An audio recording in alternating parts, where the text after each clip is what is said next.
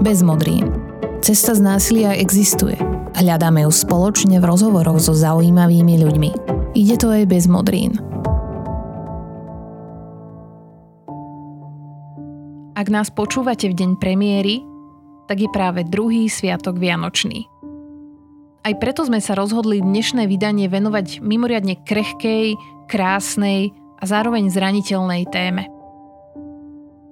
Rozprávať sa budeme o starnutí. O radostiach, o starostiach, o dôstojnosti, aj o aktívnych senioroch.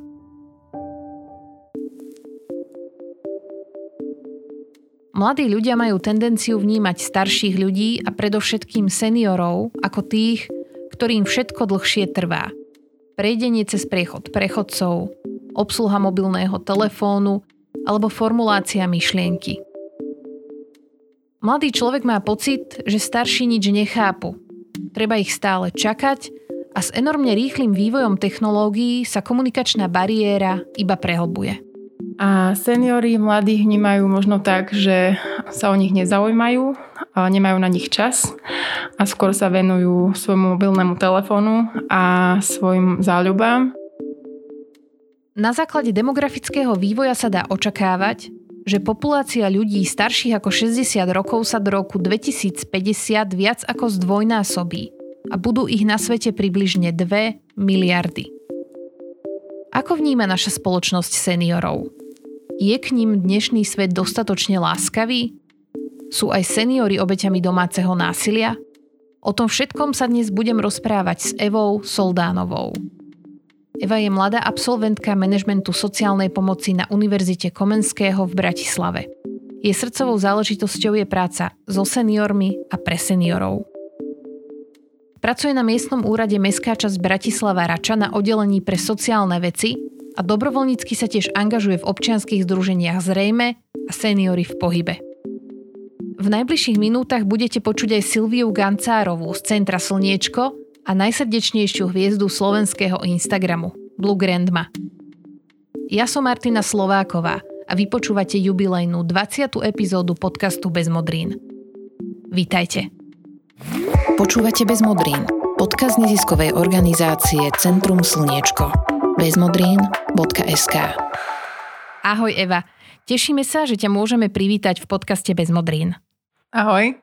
Evi, starnúť v dnešnej dobe v spoločnosti, ktorá kladie extrémny dôraz na individualizmus, mladosť a výkon, určite nie je jednoduché.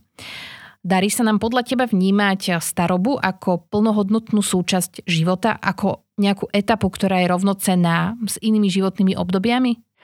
Obávam sa, že to žiaľ tak nie je, pretože naozaj vnímam to, že mladosť a mladá generácia je prezentovaná ako niečo, čo je na výslni a čo je veľmi populárne a byť vlastne starší je niečo menej cenné a skôr to má taký negatívny uh, dopad.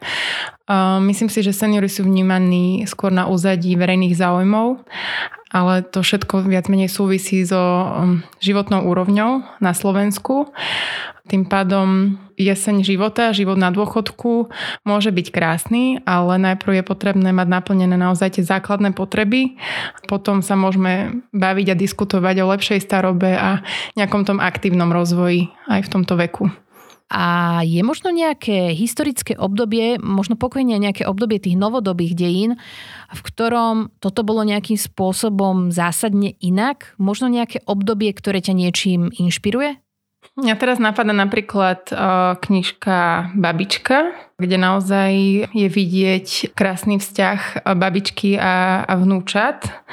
A naozaj z tohto historického pohľadu si myslím, že v histórii naozaj ten život fungoval viac medzigeneračne a naozaj deti boli viac naviazané na tých starých rodičov a to tým pádom sa prepájali rôzne informácie, ale aj skúsenosti a bolo to, myslím si, že krásne obdobie, keď naozaj v histórii to takto fungovalo.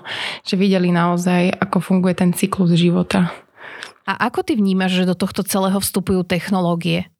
Lebo na jednu stranu tie technológie sú možno tým jazykom, vďaka ktorému sa ako generácie medzi sebou vzdialujeme a nemusíme byť ani tak veľmi vzdialené generácie, ale na druhú stranu paradoxne práve vďaka tým technológiám, a teraz to ukázala aj pandémia, dokážeme byť zároveň aj veľmi na blízku.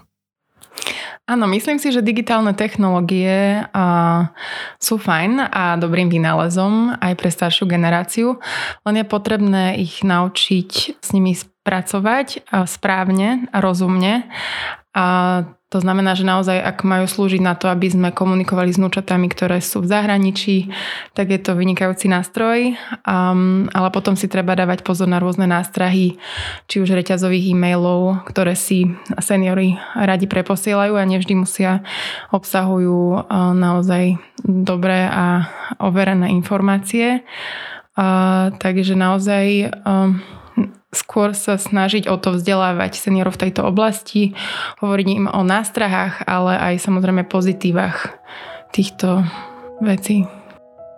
Priatelia, ja vás srdečne zdravím a prajem Vianočné sviatky každému spokojné. Zdravie, šťastie a radosť.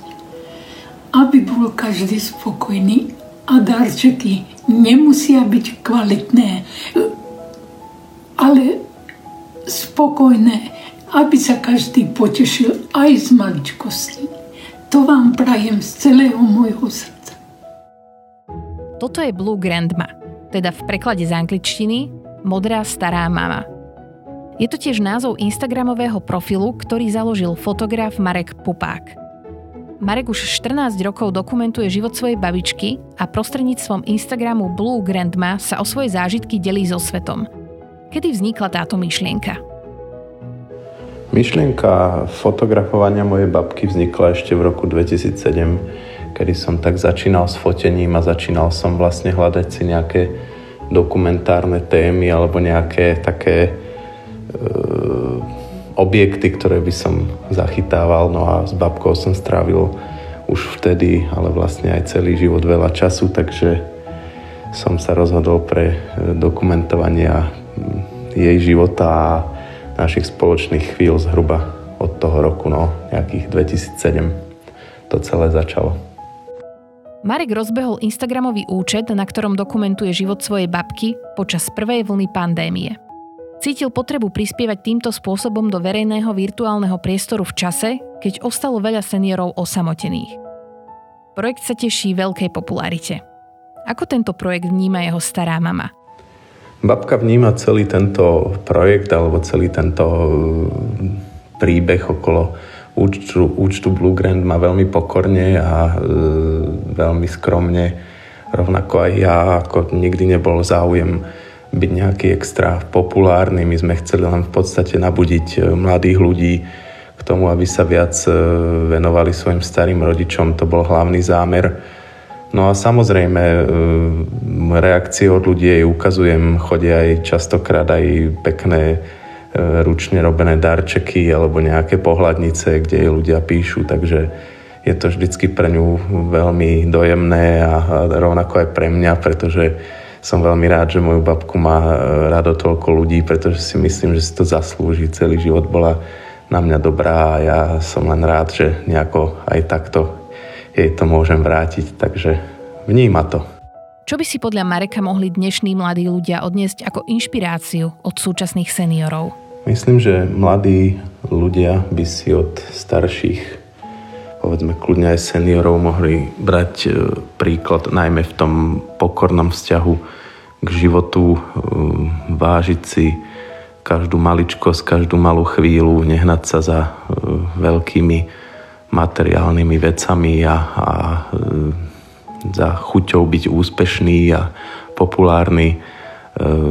Práve v skromnosti a v tej pokore k životu sa skrýva veľa múdra E, babka ma naučila veľmi veľa aj z titulu vzťahu k ľuďom, že sa nemám nikdy vyvyšovať k druhým, ani, ani sa nejako brať vážne, že vlastne treba to všetko brať len tak nejako optimisticky a, a príjmať e, všetko s pokorou a, a s tým takým životným optimizmom, pretože všetko je tak, ako má byť. Toto bol Marek Pupák. Nájdete si na Instagrame účet Blue Grandma.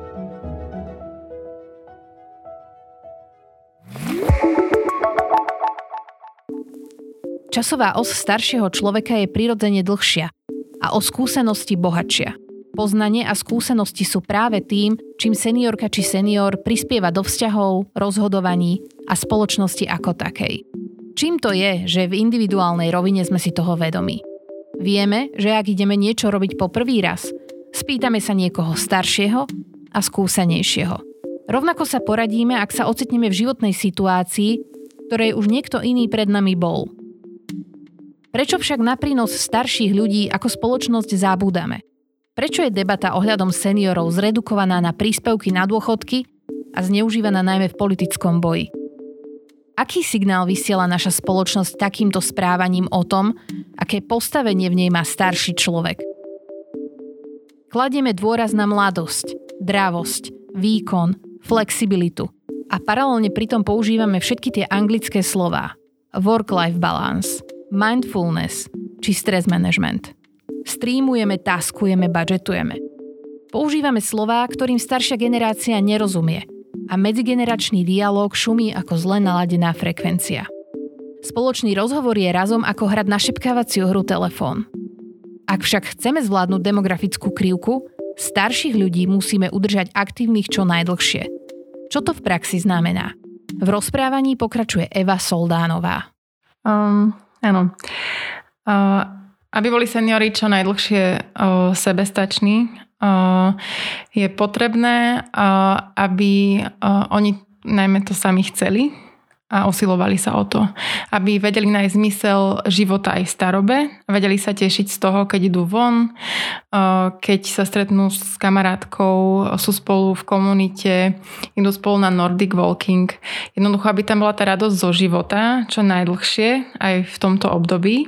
To je podľa mňa kľúčová vec, aby boli čo najdlhšie seniory doma v svojom prostredí, ale aby sa snažili rozvíjať tie svoje aktivity a samozrejme podľa ich možností zdravotných. Euka, ty si to už načala. Starnutie prináša aj zdravotné problémy, rôzne fyzické zmeny, ale tiež zmeny v správaní. A medzi prejavmi starého človeka sa môžu vyskytnúť aj také, ktoré nám nie sú úplne príjemné. Napríklad sebaľútosť, obviňovanie, obviňovanie, sebectvo, také neustále stiažovanie sa, predstieranie chorôb alebo príliš dramatické scény. A stáva sa, že reakcia okolia, a či už doma alebo v zariadení, prerastie do agresivity alebo až do násilného správania? Aká je tvoja skúsenosť s týmto? Ako veľmi sú zraniteľní seniory, ak sa bavíme o domácom násilí?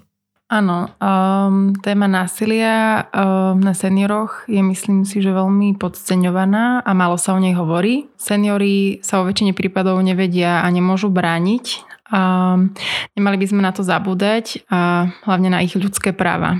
Žiaľ, seniory sú nevždy ochotní komunikovať o tom e, násilí, e, prípadne nevedia, na koho by sa mohli obrátiť. Myslím si, že v tomto by určite pomohla kampaň, nejaká osveta, ktorá by seniorov podnetila k tomu, aby sa nebali o daných problémoch hovoriť. A určite bolo prospešné, ak by seniori mali dôveru k inštitúciám a mali zaručenú určitú ochranu voči násilníkom.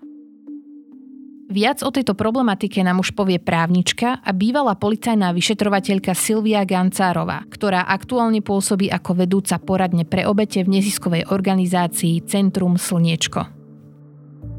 Seniory sú naozaj špecifická skupina obetí domáceho násilia, e, pretože je to skupina, ktorá najmenej o sebe dáva vedieť. E, je to kvôli tomu, že väčšinou ide o tak blízke rodinné vzťahy, napríklad matka a otec, alebo syn a matka, alebo súrodenci, kde ten násilný človek z tej rodiny je povedzme v blízkom citovom vzťahu s tou obeťou.